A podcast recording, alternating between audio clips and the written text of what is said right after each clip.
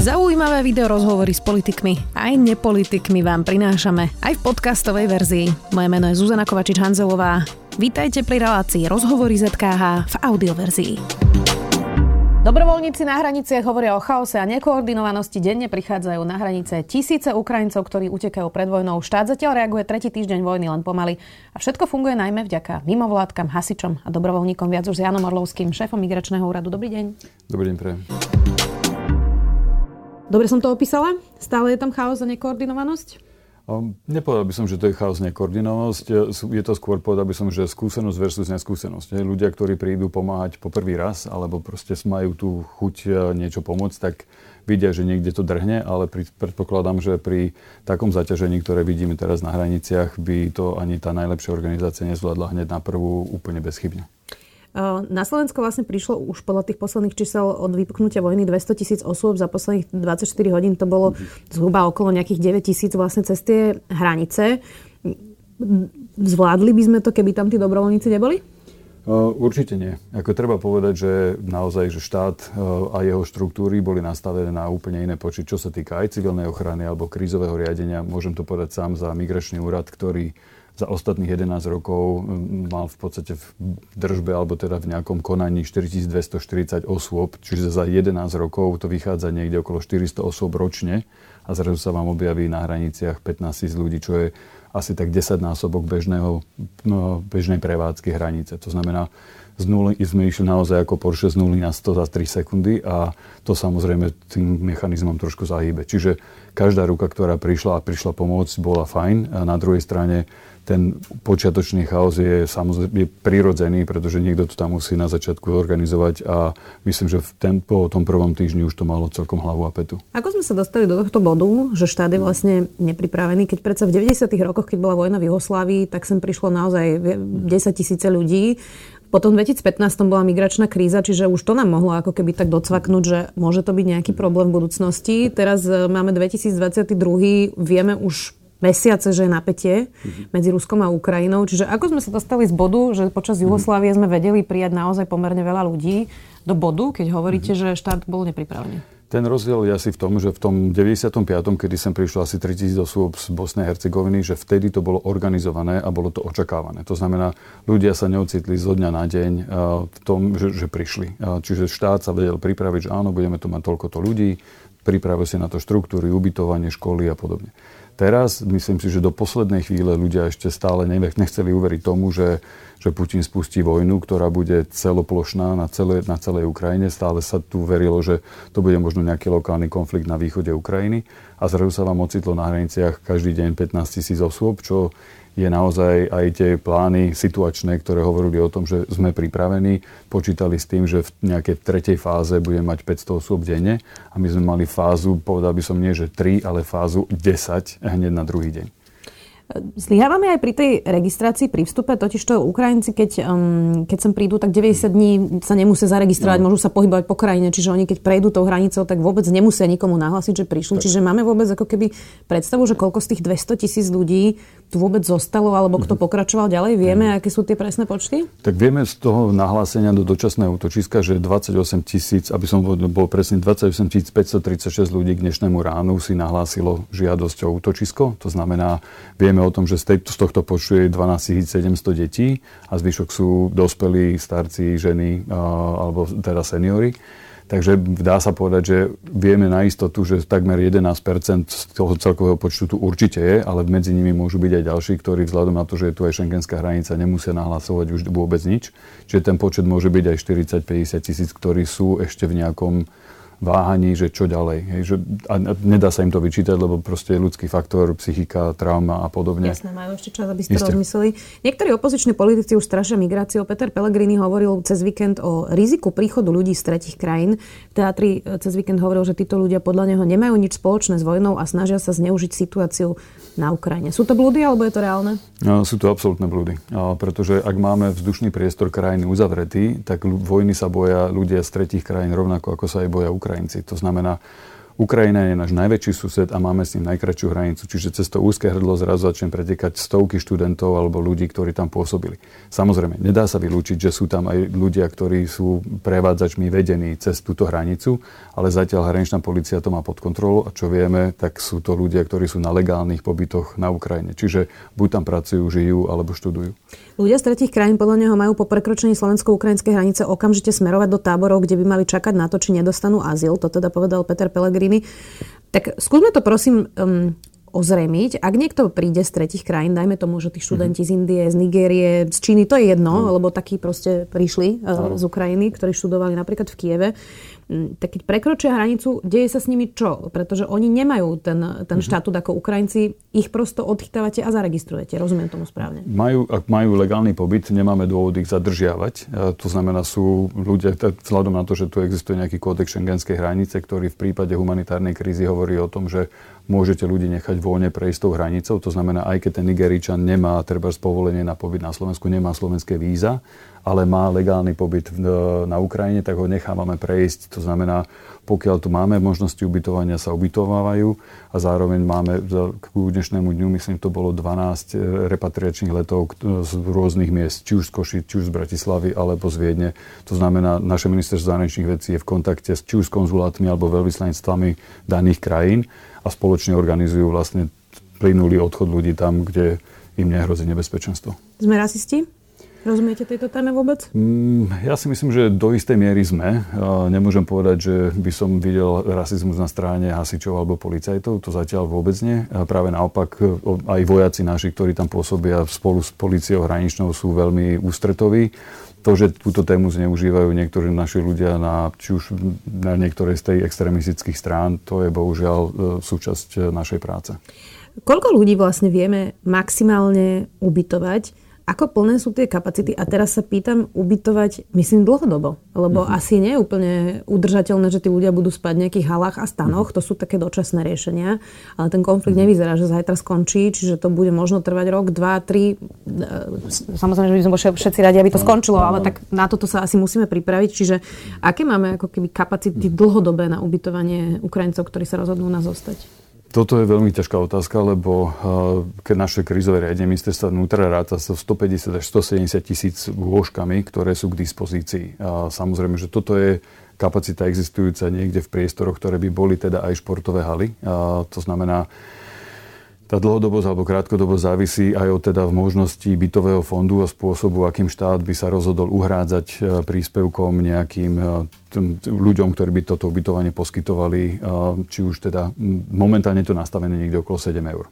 To znamená, že ako náhle príde k rozhodnutiu vlády, čo by malo byť už povedal by som, že každý deň, tak bude štát vlastne príspevkom hradiť náklady spojené s ubytovaním ľudí z Ukrajiny do... Tak ale predpokladám, ano. že to bude asi nejaký základný príspevok, e, za ktorý si asi v Bratislave byť nikto neprenajme. Presne tak. Akože našou veľkou bolesťou už dlhodobo na Slovensku je abs- absolútna absencia akéhokoľvek sociálneho alebo nájomného bývania. Hej, že keď to porovnáme s inými krajinami okolo, možno stačí Brno. Hej, že v Brne máte asi 30 tisíc nájomných bytov, z ktorých 1650 je vlastne pre špeciálne účely. Kdežto v Bratislave je takýchto nájomných bytov 980 a čakacie doby sú nekonečné. Rokov, Čiže tu dá sa povedať, že Bratislava, čo sa týka nájomného bývania, niekde na úrovni Liberca. Uh, takže nemáme to vyriešené. Toto sa podľa mňa ani nedá vyriešiť e, nejak v nejakom krátkodobom horizonte, pretože tu chýba absolútne infraštruktúra a to je jedna vec. A druhá vec je, už dlhodobo absentuje v krajine štátny integračný program, čiže od roku 2016 sa o tom rozprávame, že bolo by fajn ho prijať, ale zatiaľ ho nemáme. Prísne azylové pravidlá ale máme. Chválil sa nimi roky minister vnútra Robert Kaliňák, ktoré stále znamená v podstate, že my nemáme systém na príjmanie ľudí a teraz dajme tomu kvalifikovaných pracovníkov, ktorí mm-hmm. rovno keď prekročia hranicu, ja neviem, lekári, zubári, zdravotné sestry, ITčkári, a mohli by sme menovať mm-hmm. teraz ďalších a ďalších, že by sme im proste rovno dali povolenie na 3 roky, mm-hmm. budeme radi, ak tu zostanete, pretože chýbajú nám lekári, chýbajú nám zdravotné mm-hmm. sestry.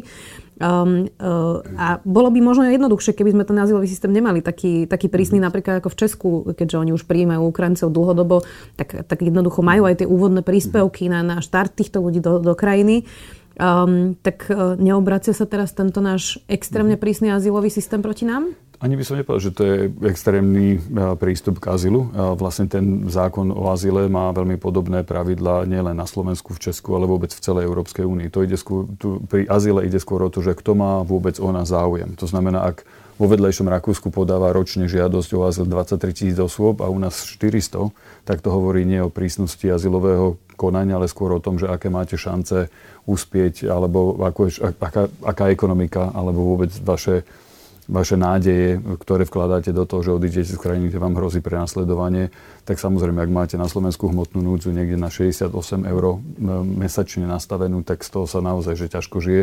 Kdežto keď máte sociálny systém, ktorý vám umožní ten ľahký štart, tak je to oveľa výhodnejšie. Ehm, práve v piatok sme mali veľkú debatu aj s predstaviteľmi opozície na tému, že či jednorazový príspevok a 6 ďalších príspevkov pre človeka, ktorý už je v medzinárodnej ochrane na Slovensku, že či je veľa alebo málo.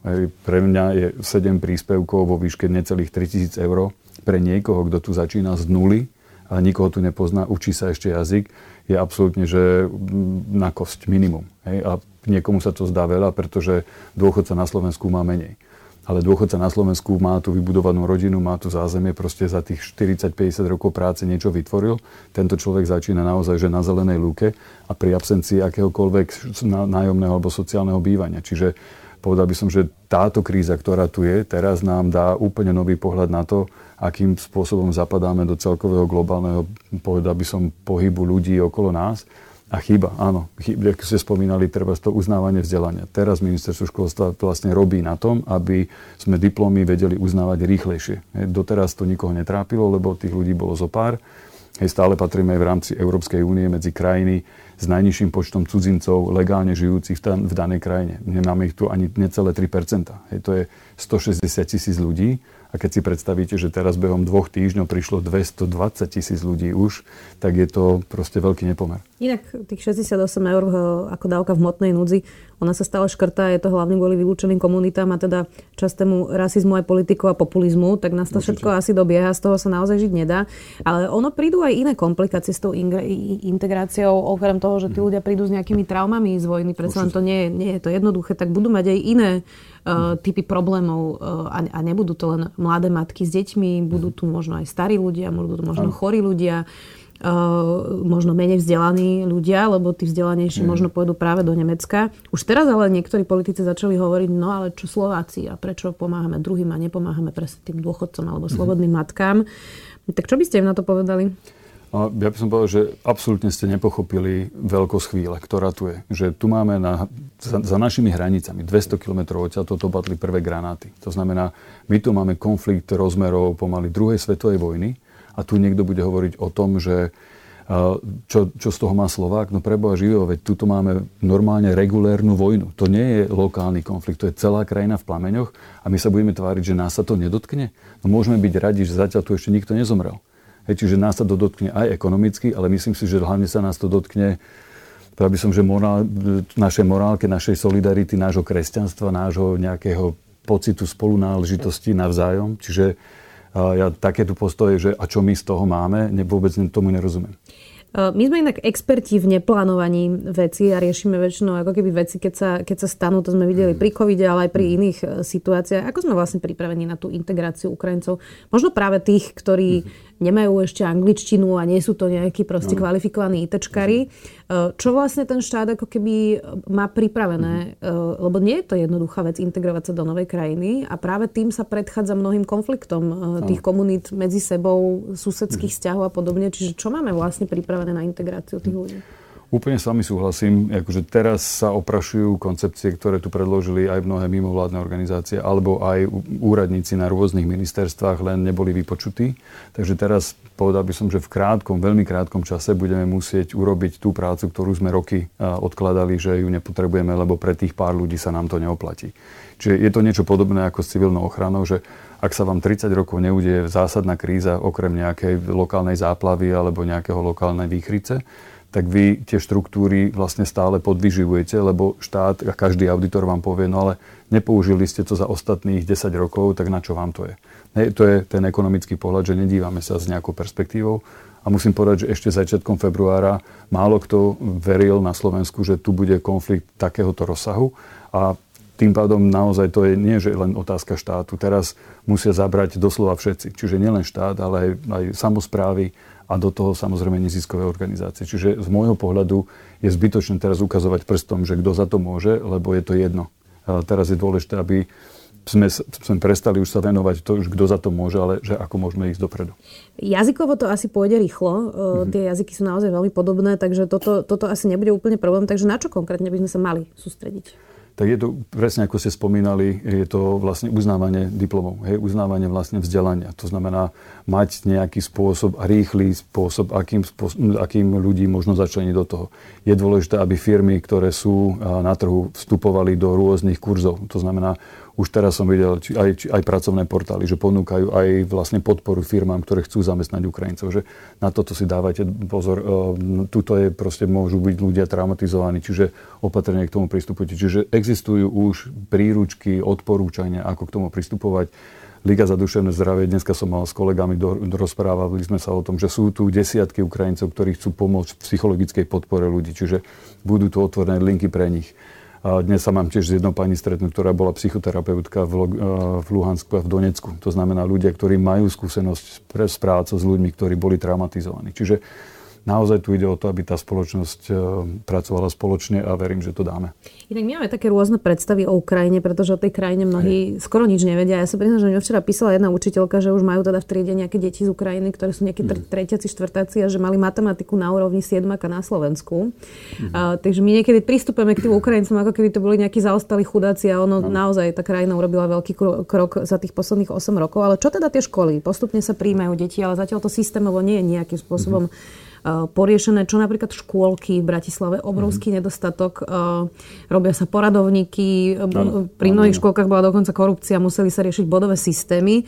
Uh, tí ľudia nevedia ísť zatiaľ na úrad, uh, pretože nemajú tu vlastne tie sociálne siete, ano. ako keby, kde že nevie ani kam má ten človek ísť, ešte len prišiel, čiže uh, nevedia si zatiaľ pomôcť sami a povybavovať si to sami. Čiže uh, čo s tými školami, škôlkami, to je taká úplne základná vec. Aj, toto by bola skôr otázka na zriadovateľov, čo znamená na obce, ale aj v rámci obci existujú organizácie a ľudia, ktorí chcú pomôcť. Ja, ja včera som si pozeral tiež, som si scrolloval svoj Facebook a vidím uh, v Banskej šťavnici skautský dom, 50 ľudí sedí sedí s deckami. Čiže už sa tí ľudia dokážu organizovať aj, povedal by som, že po vlastnej linke. Vždycky to len potrebuje jedného, dvoch zručných ľudí, ktorí vedia pracovať s ľuďmi a do toho vťahnu aj treba možno niekedy zaskočené samozprávy. Čiže ide len o to, aby niekto takéto niečo inicioval. Pred dvoma dňami sme mali rozhovor aj s Inklu koalíciou, ktorá na Slovensku združuje organizácie a jednotlivcov, ktorí sa venujú vlastne začleňovaniu ľudí z rôznych prostredí, alebo teda detí z rôznych prostredí do školského prostredia. Riaditeľka štátneho pedagogického ústavu je absolútne naklonená v spolupráci s, aj s tým mimovládnym sektorom, čiže viem si predstaviť, že aj školstvo sa pohne vpred e, veľmi rýchlo. Len hovorím, keďže je to materské školy a základné školy sú v, kompetencii samozpráv a zase stredné školy v kompetencii buciek, tak veľmi záleží o to, akým spôsobom si nájdú cestu ľudia z týchto úrovní vlastne s tými ľuďmi, ktorí sú priamo v teréne. Keď hovoríme veľa o tých dobrovoľníkoch, ja rozumiem, že veď to je predsa normálne, že ľudia robia dobrovoľníkov v mnohých krajinách, je to súčasť života bežného, ano. Um, ale ono, aj to dobrovoľníctvo má nejaké pravidlá a, a, a, a tí ľudia by mali mať hradené, ja neviem, aspoň jedlo alebo teda nejaké sumy. Ono to nejde vlastne robiť do zničenia a zadarmo. Určite. Uh, určite. Tak uh, nemali by sme prehodnotiť aj to, akým spôsobom vlastne tých dobrovoľníkov zapájame?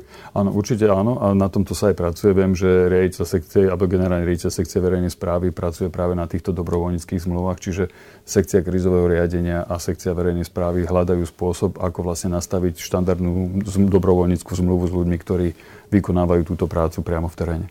Ako riešite to, aby tí ľudia, ktorí prechádzajú cez hranice, sú to mnohé obavy, najmä žien alebo deti, aby nepadli do rúk napríklad nejakým obchodníkom mm. s bielým mesom, nejakým prosto zločincom, ktorí tam odchytávajú možno mladé ženy. To sú také mm. klebety, ktoré chodili, nevieme, či sú pravdivé, mm. ale teda to sú, to sú obavy, ktoré ženy majú. Chodia deti bez sprievodu napríklad, ktoré sú teda zraniteľné. Um, čiže ako v bezpečí sú tí ľudia, ktorí prechádzajú tými hranicami? Toto je veľká téma, máte absolútne pravdu a netýka sa to len pri priestoru priamo pri hranici, ale aj vlastne toho následného pohybu, či už cez Slovensku a ďalej, alebo aj vôbec pobytu na Slovensku, lebo presne ako vravíte, akože náklonnosť, alebo nie náklonnosť, ale povedal by som, že nejaká zraniteľnosť osoby, ktorá je traumatizovaná, ktorá sa v tom teréne nevyzná, je veľká. To znamená, ja by som aj možno apeloval na verejnosť, aby si dávala pozor na to, že ak sa v ich okolí nachádzajú ženy, ktoré sú v, takomto, no, v takejto situácii, aby pozorovali, s kým sa stretávajú. Nechcem vytvoriť tu na pocit, že policajného štátu, ale stačí niekedy vnímanie. To je aj pri bežnej násilí voči ženám, e, bez toho, že by sme do toho ťahali nejaký cudzí element. Že keď vidím ako sused, že mojej susedke sa deje neprávosť, tak mám, nie že právo, mám povinnosť zakročiť a toto si myslím, že by sa malo diať aj voči cudzinkám, ktoré k nám prichádzajú. A viem, že Národná jednotka na boj s, e, proti obchodovaniu s ľuďmi je tam v podstate v civilných šatách a monitorujú ten priestor. Sú tam príslušníci okresného úradu, e, teda pardon, okresnej policie Michalovce. Čiže všetci nás aj na tých denných Febexov ubezpečujú, že čo sa týka hranice, je to pokryté. Ale samozrejme niekto môže mať na to iný názor, môže mať pocit, že nie je to dostatočné. Pre mňa tá časť okolo hranice je len začiatok príbehu, ktorý bude mať naozaj že dlhé trvanie. Um, záverečná otázka, pán Orlovský. Súvisí s tou otázkou, že sme rasisti. Um, prečo sme nemali rovnaký súcit pri ľuďoch, ktorí utekali zo Sýrie? To boli tiež deti, mladí ľudia, ženy, rodiny, bol to podobný príbeh, len v inej časti sveta. Úplne. Máte absolútne pravdu. Neviem, čo by som na to povedal, lebo si to pamätám z toho. Bolo to strašné. Vidieť tých ľudí. Je, je. je to... Ako musíme sa veľa učiť, aj my ako ľudia, že že ľudské bytosti sú ľudské bytosti bez ohľadu, odkiaľ pochádzate. A, ale myslím, že toto bude veľká lekcia pre všetkých. Ďakujem veľmi pekne, že ste si našli čas. Jan Orlovský, šéf Migračného úradu. Ďakujem. Počúvali ste podcastovú verziu relácie Rozhovory ZKH. Už tradične nás nájdete na streamovacích službách, vo vašich domácich asistentoch, na Sme.sk, v sekcii Sme video a samozrejme aj na našom YouTube kanáli Denníka Sme. Ďakujeme. Strácate sa v množstve slovenských či zahraničných podcastov a premýšľate, ktoré skutočne stoja za váš čas? Pomôžeme vám. Pripravili sme pre vás podcastový výber denníka Sme, v ktorom zverejňujeme zaujímavé slovenské podcasty a minisérie a hovoríme aj o našich typoch, ktoré by vám z podcastového sveta nemali újsť. Začnite odoberať feed Sme výber vo vašej obľúbenej podcastovej aplikácii a majte kvalitný podcast vždy po ruke.